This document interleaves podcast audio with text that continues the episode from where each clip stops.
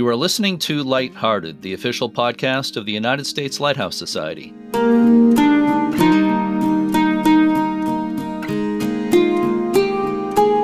My name is Jeremy D'Entremont. Welcome.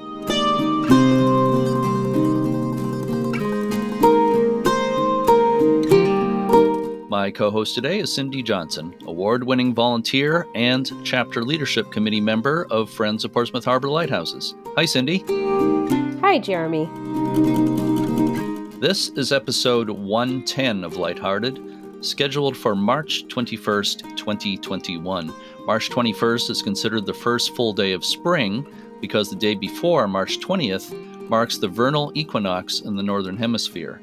It's one of two moments in the year when the sun is exactly above the equator and day and night are of equal length. But then there's meteorological spring, which is the entire months of March, April, and May. In either case, happy spring, Cindy. Thanks. Happy spring, everyone. On March 21st, 1963, the Alcatraz Federal Penitentiary in California was closed. And on March 21st, 2006, the social media platform Twitter was founded. The German composer Johann Sebastian Bach was born on March 21, 1685. He once said, quote, What I have achieved by industry and practice, anyone else with tolerable natural gift and ability can also achieve, unquote. Hmm. I took piano lessons for three years as a kid. I guess maybe I should have stuck with it. But uh, I don't know. I'm not so sure I have a tolerable natural gift. Uh, anyway, on to today's episode. We're going to visit Cape Cod, Massachusetts, for an interview with Ken Morton, owner of Sandy Neck Light Station in Barnstable. Cindy, please help me tell everyone about Sandy Neck and Ken Morton. Sure, Jeremy. Sandy Neck is a half mile wide, six mile long peninsula on the north side of Cape Cod, marking the entrance to Barnstable Harbor as well as the approach to the small harbor at Yarmouth Port. In the days when shore whaling was a major local industry, Sandy Neck was the site of try works for the processing of whale blubber. Today, the peninsula is home to a little cottage community just west of the lighthouse. The light station at the eastern tip of Sandy Neck went into service on October 1, 1826. The first structure was a brick keeper's house with a lantern on its roof. The lantern originally held 10 lamps and reflectors, exhibiting a fixed white light 40 feet above mean high water and visible for 9 nautical miles. The original lighthouse was replaced in 1857 by the 48 foot brick tower that still stands. The distinctive pair of iron hoops and six staves that surround the central part of the lighthouse were added in 1887 as part of an effort to shore up cracks in the tower.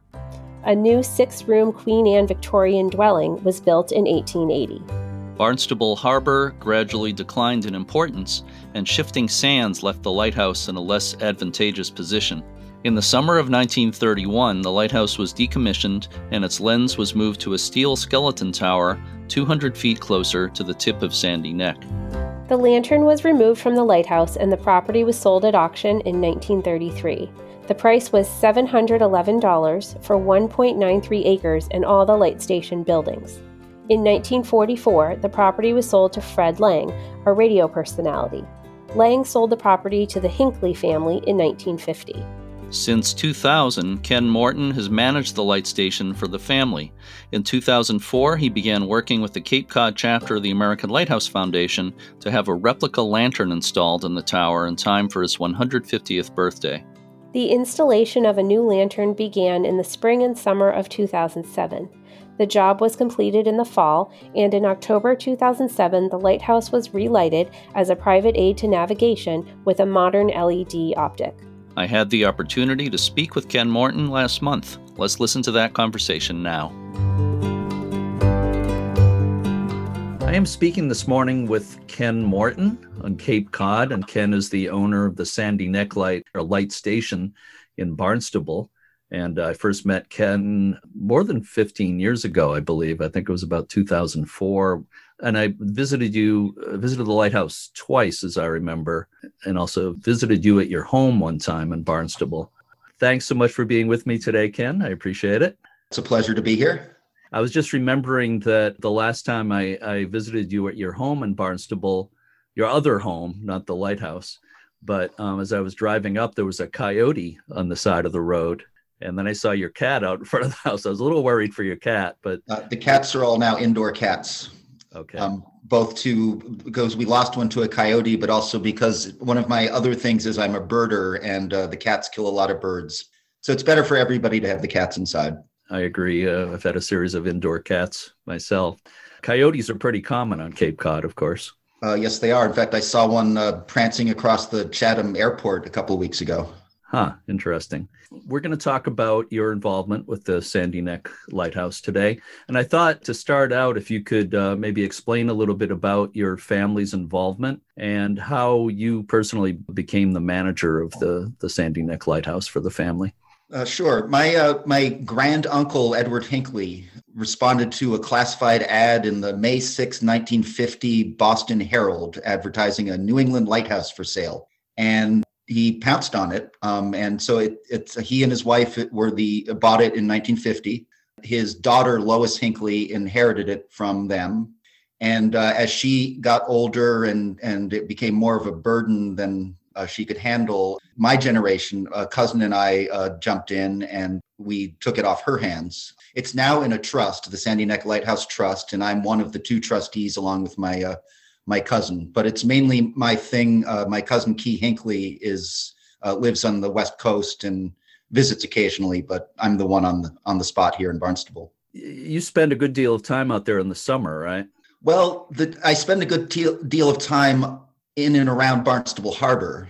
There are regular guests who have who have been staying there for you know their their week or two in the summer in July and August for decades. They're sort they're sort of regulars, and I I stay away except uh, you know if I have to for maintenance reasons. My time actually hanging out at the lighthouse is more in the shoulder seasons and uh, and even occasionally in the winter just to see what it's like to uh, to be out there with the wood burning stove going and in the you know in the bad weather. Hmm. Is it fairly cozy in the winter out there? Uh, when all the window panes are actually installed, yes. okay. The house is actually pretty cozy. It's under the wood shingles and clapboards. It's a brick building, mm-hmm. and uh, that which keeps it surprisingly cool in the summer and pretty snug in the winter. And of course, it had to be that way since it was the year-round dwelling for the the keeper and family. Right. Yeah. Uh, let's talk a little bit about the history of the the light station. I'm wondering if there are any stories of the the keepers and families who lived there over the years, or any anything else about the history that really stands out for you. The general tenor of being a lighthouse keeper out there was it it's actually sounds pretty social. You know, in good weather there was a lot of traffic, and uh, some of the lighthouse keepers uh, kept an open house, so captains would would drop in, and it was pretty social. That's the nice end of it. The other end of it is the uh, the relentless and brutal winters and uh, all of the you know times when the whale oil uh, needed to be warmed because it was it turned solid because it was so cold and and you know the the tedium of keeping a whale oil light going you know in the New England winters. There are the the wrecks and the near misses and so on. One particular lighthouse keeper stands out. He was a retired captain, Captain Thomas Baxter, he was the keeper, and his wife and kids were out there also. And one winter, he was trying to negotiate the ice as he was navigating it from the light station back to the Barnstable Harbor. He got his leg caught between his dory and an ice floe, which caused an injury that led to gangrene, which led to his death. And he's buried in the Cobb Hill Cemetery here in Barnstable behind the Unitarian Church. But interestingly, his wife petitioned to take over as the lighthouse keeper and was granted that. So she was appointed the keeper for a number of years, and she and her three children ran ran the station uh, until her children were old enough to be in of school age. At which point she retired and moved to the mainland. So in terms of actual drama, uh, that's that's probably the. I mean, it, it's it's a tragedy, but it's also interesting that it was uh, ended up with a female light, lighthouse keeper back in the 1880s or eight, sorry 1860s yeah, Lucy Baxter. I'm remember, remembering her name correctly. Uh, I think it was Lucy. Actually, it's it's Lucy. She was Lucy Hinckley Baxter. Anyway, it turns out that Lucy Hinckley Baxter uh, was an ancestor of mine. Just one of those coincidences. There's a lot of intertwined families in New England and yeah. so on. So well, that's really neat that you have that connection. And it's neat that you had a woman keeper there. Of course, there were a lot of women keepers around the, the US, and that's pretty typical. There were usually wives or daughters of male keepers. And if the male keeper died uh, or was incapacitated, a lot of these, that's how a lot of these women got the position. The Sandy Neck Peninsula, of course, is attached to the mainland, but it seems to me it was almost like an island lighthouse for the keepers and families. It was tough getting back and forth, especially in winter. You mentioned uh, Keeper Baxter, who had that accident between the lighthouse and, and uh, the mainland. You mentioned also that you're sometimes out there in the winter. Is it like really isolated when you're out there in the winter? How does that feel? Well, so well historically, you know, before there were four wheel drive vehicles and whatnot, the it made no sense to try to one way or another cover the six and a half miles of sandy beach to go from the mainland to the end of Sandy Neck. So obviously everything was by boat back then, or possibly by horseback. But you you couldn't move your supplies, and it took too long. You can row across Barnstable Harbor in 20 minutes um, but without a motorized vehicle, if you're trying to make the length of Sandy Neck at any time of year, it's a long way. Today, most people either go by boat or four wheel drive vehicle, and that, that can be problematic for various reasons. In the summer, because of the uh, nesting of the endangered bird species like the piping plovers and the least terns. Um, and also the uh, the diamondback terrapins breed on Sandy Neck, so that's also something that needs to be navigated when uh, you know when their eggs are hatching. But my personal way of getting out there off season is on my fat tire bike. Um, I bicycle out there. Really? Yeah. Um, huh. and, you know, I, am I'm, I'm pretty fit, and it's not exactly easy. Um, but you, it's they're, they're four inch wide tires, and you you air down just like you would in your four wheel drive vehicle, and uh, you just keep pedaling over the sand, and you get there. Um, it's a great workout, and it's really spectacular. I mean, there's no there's no noise there's no pollution. You're at a, a, you know nice pace where you can listen to the birds and look around. So i've been just you know riding out there once a month or so partly just because i can. And it's you know ride out there have lunch and then ride back. That actually does sound really great. Speaking of winter weather uh, or summer too have you been out there for any big storms at the lighthouse I've been out there more theoretically. I, I, have every every fall. I think it would be really fun to time of uh, being out there for a couple days during a big blizzard and just like to, you know for the adventure of it. Pack out some food, plenty of wood, and and kind of go for it. But it's kind of hard to plan for a blizzard, and maybe not even a very good idea to try to go out in especially bad weather. But I did go out. I stayed out there a couple nights with a bunch of friends last winter to do some winter birding and uh, that's when I realized one of the window panes was missing and all that heat coming off the wood burning stove was going right out. So we figured that out. But uh, the, the storm seemed like a fun adventure reason to be out there, but it hasn't actually happened very much. Uh, on the other hand, in the summer, um, back when I actually liked fireworks, and I don't like fireworks anymore for various reasons, but that's a side thing. But anyway, we were out on the sandbar at the end of Sandy Neck, and a pretty severe thunderstorm was rolling in to the point where we started to sort of feel the ozone and the electricity in the air and, and realized that this wasn't one we could just sort of wave away. So we we abandoned the sandbar, dozens of us, and zipped the boats around the point of Sandy Neck and took shelter at the lighthouse uh, on the on the porch. And it was one of those I, I've never never seen a storm before or since. The lightning just kept going for it seemed like hours um, and we were just standing, you know, out of the rain with nearby lightning strikes, and the lightning just kept going and going and going. Wow. Um, and it was it was a great visual spectacular. Um, and we were, you know, we were safely sheltered at the lighthouse. And then when it all passed, we uh, went back out to the sandbar and rescued all the uh, fireworks that we hadn't used, mm-hmm. and uh, and then called it a day. That sounds like a pretty spectacular day. It, it was, uh, yeah, it was. Yeah. Uh, so of course, Cape Cod uh, is experienced for quite a few years. Uh, you know, a lot of uh, erosion, and especially in certain parts of the Cape. But have there been uh, any problems with erosion at Sandy Neck? The short answer is yes. Before the Cape Cod Canal was built or dug, sand would follow the currents from Plymouth, sort of south and east, and that's how Sandy Neck itself got built up over time. Um, the construction of the canal uh, blocked the natural migration of sand. So the main erosion problem is actually closer to the canal in, in Sandwich, where multi-million dollar houses on the beach are continually continuously being undermined and buttressed and so on and so forth. They're all going to eventually fall into the water. It's it seems like it's sort of futile to keep trying. But a lot of that sand that's washing away from further west is getting deposited on the end of Sandy Neck.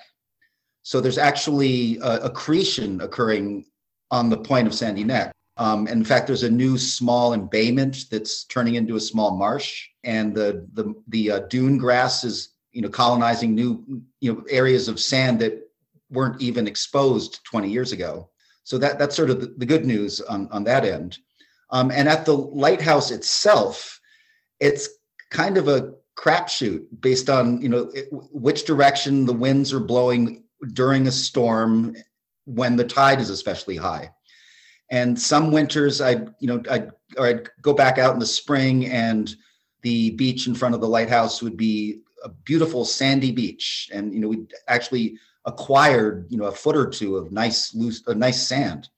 And then the next winter, it's all gone, and you're back to a barnacle covered gravelly beach. You've got the tides, the wind, the weather, and you just don't know. But as sea levels rise, the general trend is the water is slowly encroaching. Mm-hmm. But it, it's episodic and, and, and it sometimes reverses. Let's talk about a project that, that really got started, I think, uh, just after I visited you out there. In fact, I remember I, I still, I think it's still on my website and I've seen it appear in other places. I took a picture of you standing on top of the tower in 2004 before a replica lantern was put on it. You know, I remember that day really well hard to believe it's almost 20 years ago. But um, yeah. I think soon after that, a project got rolling to install a replica lantern because there had not been a lantern on the tower in, in many years. Was that something that you kind of dreamed about for a long time, something you really wanted to do? Um, it was something that somebody else had dreamed about for a long time. Um, but let me ex- give a little history there. When the tower was decommissioned in 1933, in order to make it clear that it was no longer an aid to navigation, they cut the top off. Uh, as you know, the lens itself was was moved and reused, um, but the actual top was, uh, as far as we know, just unceremoniously dropped into the channel in front of the lighthouse. And I've been told, uh, but not confirmed, by a, a friend who was a had a friend who was a diver uh, that you can that at least a few years ago you could actually see remains of the old lantern room. Really? Um, I, well, I was really told that whether hmm. whether that's actually what it was and so on, I, I just don't know. But in any case, a local attorney named Ron Jansen, who uh, born and raised on the Cape, his story was he'd been out on a boat in Barnstable Harbor, you know, when he was young, and and he's the one who who had the dream that one day he would restore the top of the lighthouse. And so he sent me a letter out of the blue in the early 2000s, and that got the ball rolling. At the time, I was just interested in making sure it didn't, you know, the house didn't fall down, that, you know, I paid the taxes, the roof didn't leak, and all that. And then uh, the Ron Jansen jumped in, and uh, retired uh, Coast Guardsman Jim Walker was part of our committee. That's how it all got going. And uh, it seems like well, it, it, ended up taking about four or five years from beginning to the new lantern room being installed and the tower being relit. Yeah, I knew Jim Walker fairly well, and I knew Ron Jansen a little bit, and it was it was fun watching that that uh, project progress. Could you tell a little bit more about that? How the uh, lantern was fabricated? I know that it was kind of interesting how the plans were found and that sort of thing. Uh, mm-hmm. And also, I know that the uh, well, you mentioned a couple of people there. Jim Walker uh, was part of the Cape Cod chapter of the American Lighthouse Foundation, so that organization was involved. Maybe you could tell a bit, a little bit more about the process. Sure. So, as you know better than most, back when these light stations were being built, there was a fairly standard design for the lantern rooms. We got plans and molds for the for the cast iron from a, a lighthouse restoration project that took place somewhere on the Great Lakes that's how we got the you know the, the plans and the molds and a, a foundry somewhere down south and I, I honestly don't remember where actually cast the parts the problem was that as we were installing the parts which were uh, 11 upright stanchions 10 triangular roof pieces and, a, and the vent ball it turned out that the well, that the roof was an inch too big to fit the base at the top of the Sandy Neck Lighthouse. We put up, you know, one stanchion, then the second, and by the third, it re- we realized it was kind of bowing out. Basically, the roof was too big, hmm. uh, and cast iron is not flexible. So Jim Walker uh, put on his thinking cap and and uh, figured out a solution. And fortunately, he had his, he has a machine shop, um, and he filed down a little bit of on the bottom outside and the top inside of each of the upright stanchions, um, which uh, created just enough extra space to accommodate the slightly too big roof. And if you uh, if you're out like in on the water in front of the light station and you look carefully, you can actually see that the uh, stanchions angle out a little. Um, it's not uh, you know they're not straight, uh, they're not perpendicular. We started to install it in the spring. Had to uh, had to dismantle what we'd gotten going. Jim came to the rescue, and it worked the second time. And uh, just by one of those happy historical coincidences, the actual completion of the restoration happened uh, in 2007, which is, if you like round numbers, uh, the 150th anniversary of the construction of the tower. We, we didn't plan that, but it was, you know, it was a nice little extra touch. Oh yeah. And, and then we had a uh, the uh, the Hyannis Whale Watcher uh, that's based in Barnstable Marina here donated the boat so we could have a big celebration. And we uh, were on the whale watcher in front of the light station, had fireworks and speeches, and uh, mm-hmm. it was really gratifying. You know, the truth is, I, am I've sort of happened into being the the lighthouse keeper owner. Um, you know, wasn't you know a passion of mine over the course of my life, but seeing the people who were really passionate about lighthouses and really care about them uh, you know the joy in other people's faces was what really made the event special well, you had to feel some some sense of of pride and accomplishment at the same time. I'm sure. I I, I did, but the truth is, I didn't do most of the work. Mm-hmm. you know, when when we had our first meeting with Ron Jansen and the rest of the the volunteers, and they're all explaining the the idea, and I finally I said, "Well, what what do you want from me?" And Ron just said, "Permission." And uh, and then of course there's the financial part of it. We uh, the our little committee became a chapter of the American Lighthouse Foundation, and so we could you know, we, so we became a non a nonprofit charitable organization. Some of the money came from a lot of people making small donations of 25, 50, 100 dollars. Um, but the bulk of the funding came from the the uh, LaRusso Foundation. It's a great charitable organization on the Cape. The the story there is a little sad. It was the the couple who uh, developed an industrial park here on, on the Cape in Hyannis and did very well financially. And they had one one child who was killed in a car crash, I think when he was in his 20s. And their reaction to their family tragedy was to start this philanthropic organization. And they have been donating money to you know, the Cape Cod Hospital, to various organizations and agencies around the Cape. And they uh, gave our project a $30,000 donation, which was the bulk of the funding and, and made it possible. Wow and then a local guy, VB, Vivi Lopes, who has a glass company, he he donated and installed all the glass. And a personal friend of mine, Mark Forant, uh, who owns a lighting company called Spec Lines, uh, donated the solar uh, light apparatus. So it was a team effort from Team Cape Cod. Yeah, well, that's fantastic. So, uh, what type of well? Let me back up for a second. The it became a private aid to navigation right after the new the replica lantern was installed. Correct. It, it's a private aid to navigation. Uh, the Coast Guard gave us a, a light signature of two seconds on and four seconds off, and put it on the charts as a private aid to navigation. And what sort of light or optic or uh, lens, whatever you want to call it, is actually in the lighthouse today? It's powered by a solar panel um, and a little and a little marine battery that's up there. Um, so it does what a Fresnel lens does in focusing the light on you know one horizontal plane, but it's made of plastic. But yeah, it does a fine job. Sure. Does it have? Is it an LED light or or no? It is an LED. Yep. It is an LED in there. Yeah. Okay. Just uh, if you could clarify, if as I understand it, the uh, Cape Cod chapter, the American Lighthouse Foundation, is still responsible for the light at this point. Yes, it's great having local people who are emotionally invested and care deeply and who want to do things. It's like when somebody's offering to do something that you know is kind of fun, I, I tend to say, go for it. And so some of the younger local lighthouse found, foundation types, I, I, think they really enjoy an, ex, an excuse, an opportunity to hop in their truck and drive out there a few times a year mm-hmm. and uh, check things out, make sure everything's squared away. Yeah. Um, you know, bring out the, the family and so on.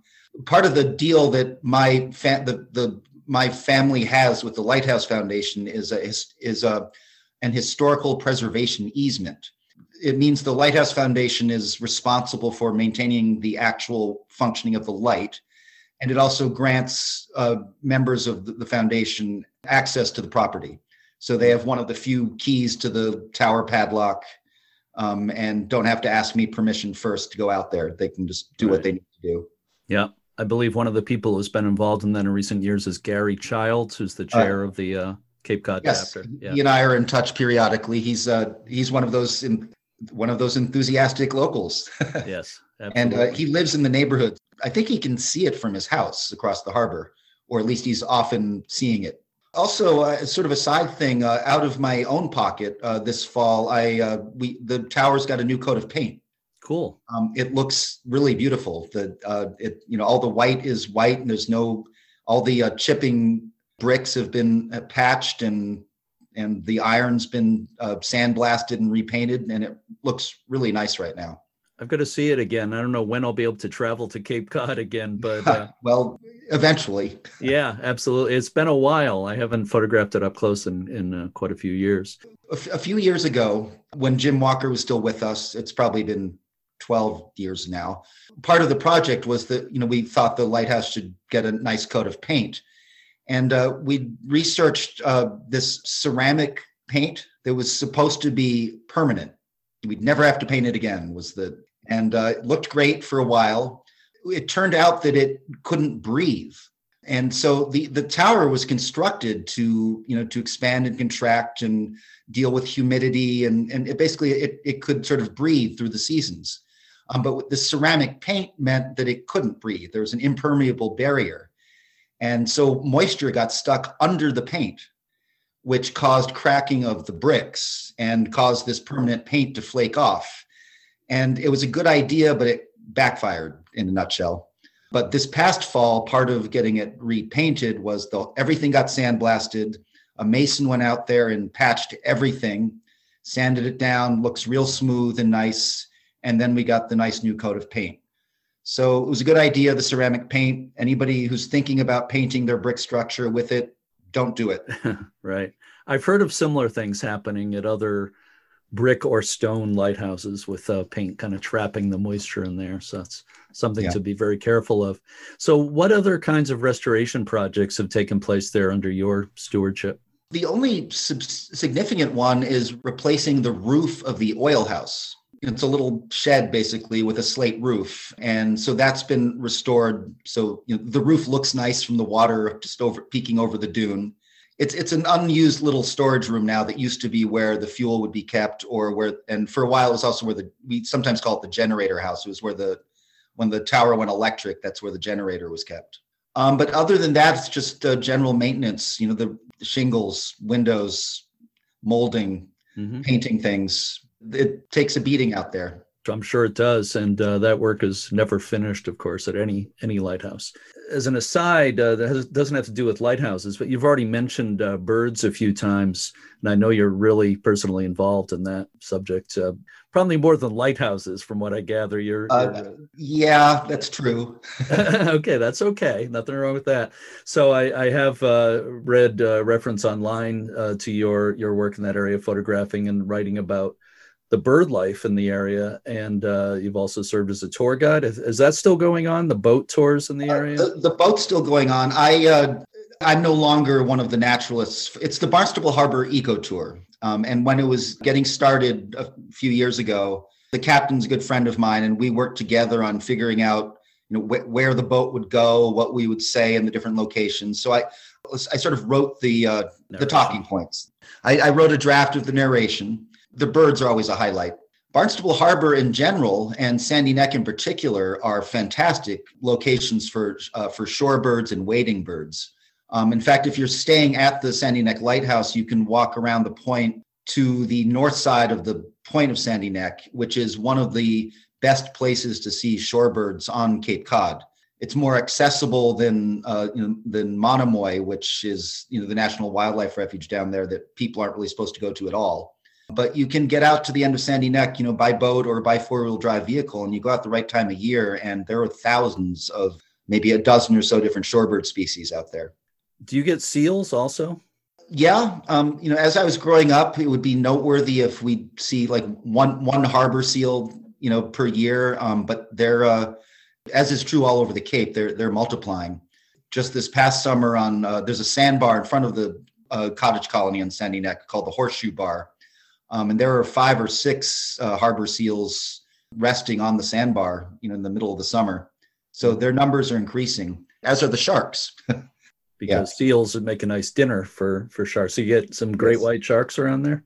I, I, haven't seen any personally, but friends who are fishermen um, have fishing in the channel in between the point of Sandy Neck and the bell buoy that marks the entrance to Barnstable Harbor. Uh, it's a great striped bass fishing area, mm-hmm. and fishermen have uh, said they've seen small great whites fishing for for uh, striped bass. I know that's true around a lot of the lot, lot of the Cape.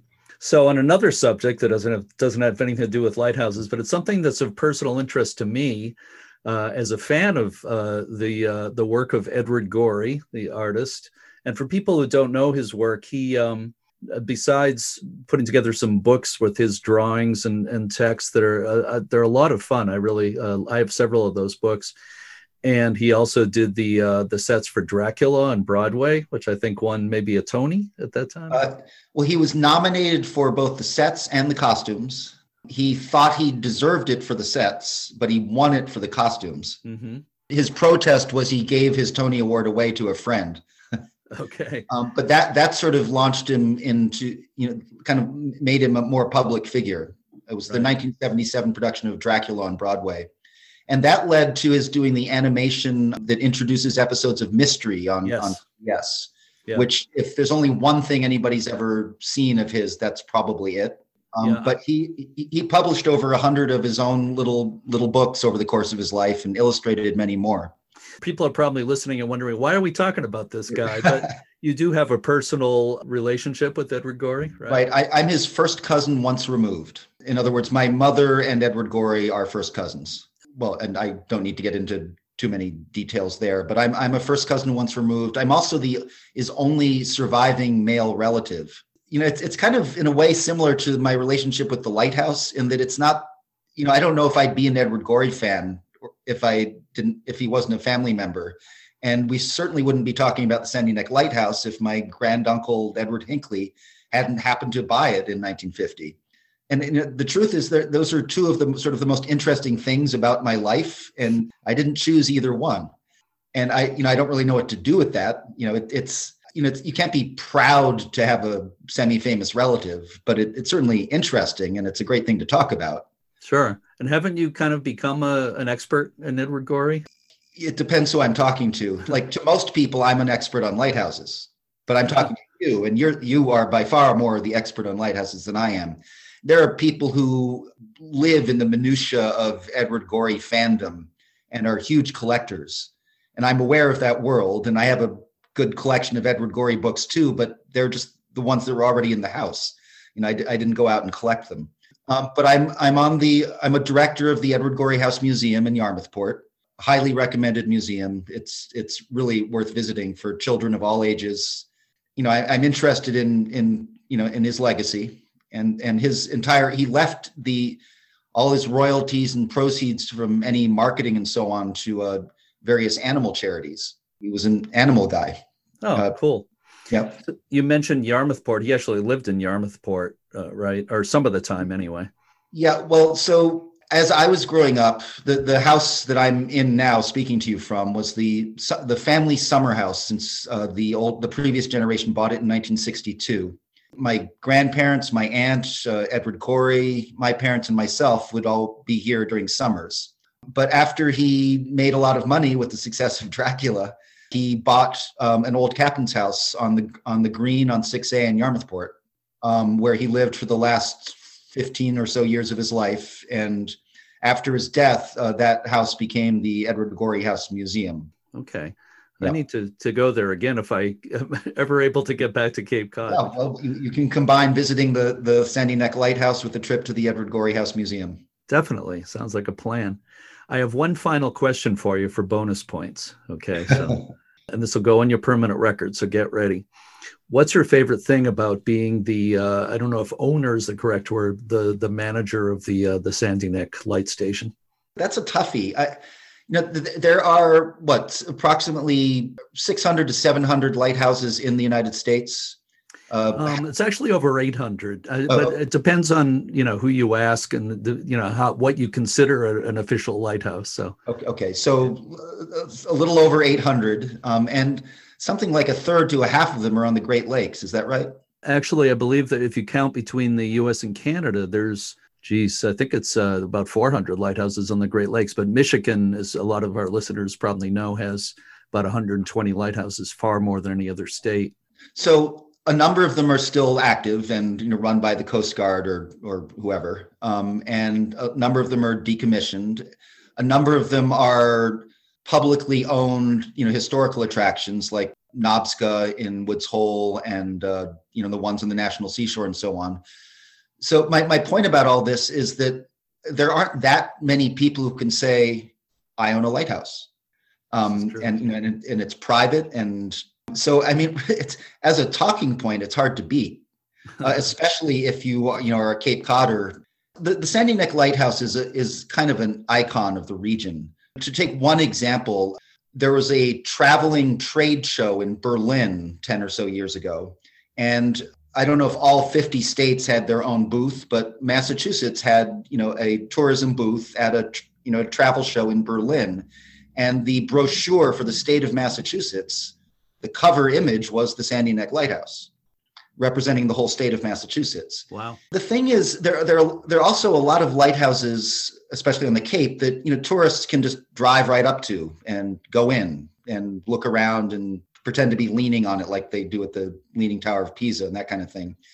But there aren't that many where you can get a really good photograph from a distance. But because of Sandy Neck's position and Barnstable Harbor, you can really the, the cottage colony from the mainland is really a beautiful view, you know, anchored by the, the Sandy Neck Lighthouse. And with the whale watcher going by, I mean, you know, half I sometimes think half the point of going out on the whale watcher is just to get a drive, you know, close drive by of the Sandy Neck Lighthouse on the way yes. out and back. Pride's not the right word because I, I, feel like pride is something you should have if you've actually accomplished something. But it's really kind of joyful to be the guy in charge of this Cape Cod Barnstable icon that you know it's in the Cape Cod Times almost weekly it seems just because there's like there's nothing better to take a photo of. Well, I have to disagree uh, at least a little bit that you've uh, you haven't just sat back and watched place being taken care of. You've done a lot of the work yourself, and in some cases, you've given permission for that work, which is important too. So, you know, you've been a good steward of that place. I do feel a, a responsibility. At some point in the future, as sea levels rise, there's going to be an issue about just how much effort are we going to put into not letting this fall into the water. But we're not there yet and it looks great with its new coat of paint right now in, in 2021. Something else occurred to me when you're talking about it being iconic. A few years ago, a couple of years ago or so, I got a call from somebody that was scouting locations for a commercial and they were asking me about what's a good lighthouse to shoot this commercial. And I suggested a few places. Uh, Sandy Neck didn't occur to me, partly because of the private ownership, but I, I, didn't know what happened with that. Then suddenly I saw this commercial on TV, and there's Sandy Neck Lighthouse. Yeah, that whole thing was was a hoot. It, it started with they wanted to film at the Long Pasture Audubon Sanctuary with Sandy Neck in the background but I happen to know uh, Ian Ives, the manager of the sanctuary, and he said, "Well, I know the guy who owns the lighthouse. Maybe just ask him." So I got a call, and one thing led to another.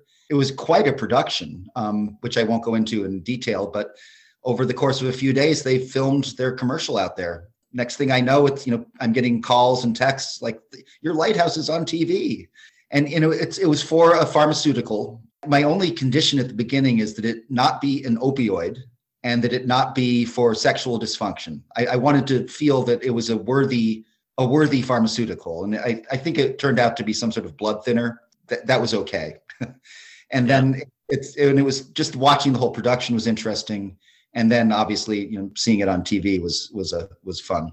Yeah, as I remember, there's like a couple at the on the gallery outside the lantern, and it was, it was probably done with a drone flying yes, uh, over yep. the lighthouse. Yeah, yeah, it looked great. It looked really great. Yeah. Well, Ken, I want to thank you so much for spending this time with me today. It's been a lot of fun. We could chat more, I'm sure. Uh, there's a lot of subjects to talk about related to the lighthouse to Sandy Neck, but maybe we can do it again sometime. And I hope to see you out there, like I said, in the not too distant future.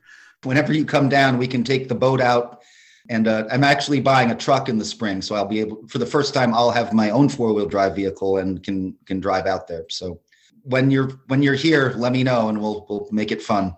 Sounds amazing. Sounds great to me. So, again, thanks so much, Ken. You're welcome. Thank you, Jeremy.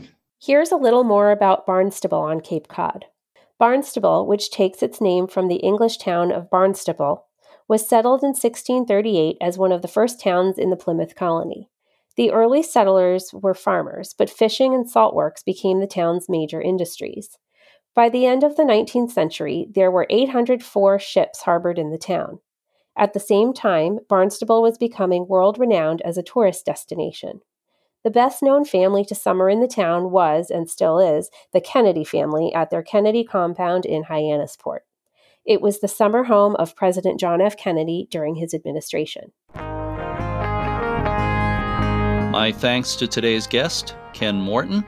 It was a pleasure visiting Sandy Neck Lighthouse when I did it a couple of times years ago, and it was great to talk with him again. He and his family are excellent stewards of that property. Thanks to all the members, volunteers, and staff of the U.S. Lighthouse Society and its chapters and affiliates. Check out uslhs.org to learn about all the things the Society offers. And remember that donations to the U.S. Lighthouse Society support this podcast as well as the overall preservation and education missions of the Society. Also, be sure to check out the U.S. Lighthouse Society on Facebook, Instagram, Twitter, and YouTube. And if you listen to this podcast through Apple Podcasts or any venue that allows you to post reviews, please rate and review us. Rumi, the 13th century Persian poet, once said, quote, If love is in your heart, you will find your way home. Unquote. As always, thanks for listening and keep a good light. Shine, all in my heart, I'm gonna let it shine, all in my health, I'm gonna let it shine, let it shine, let it shine.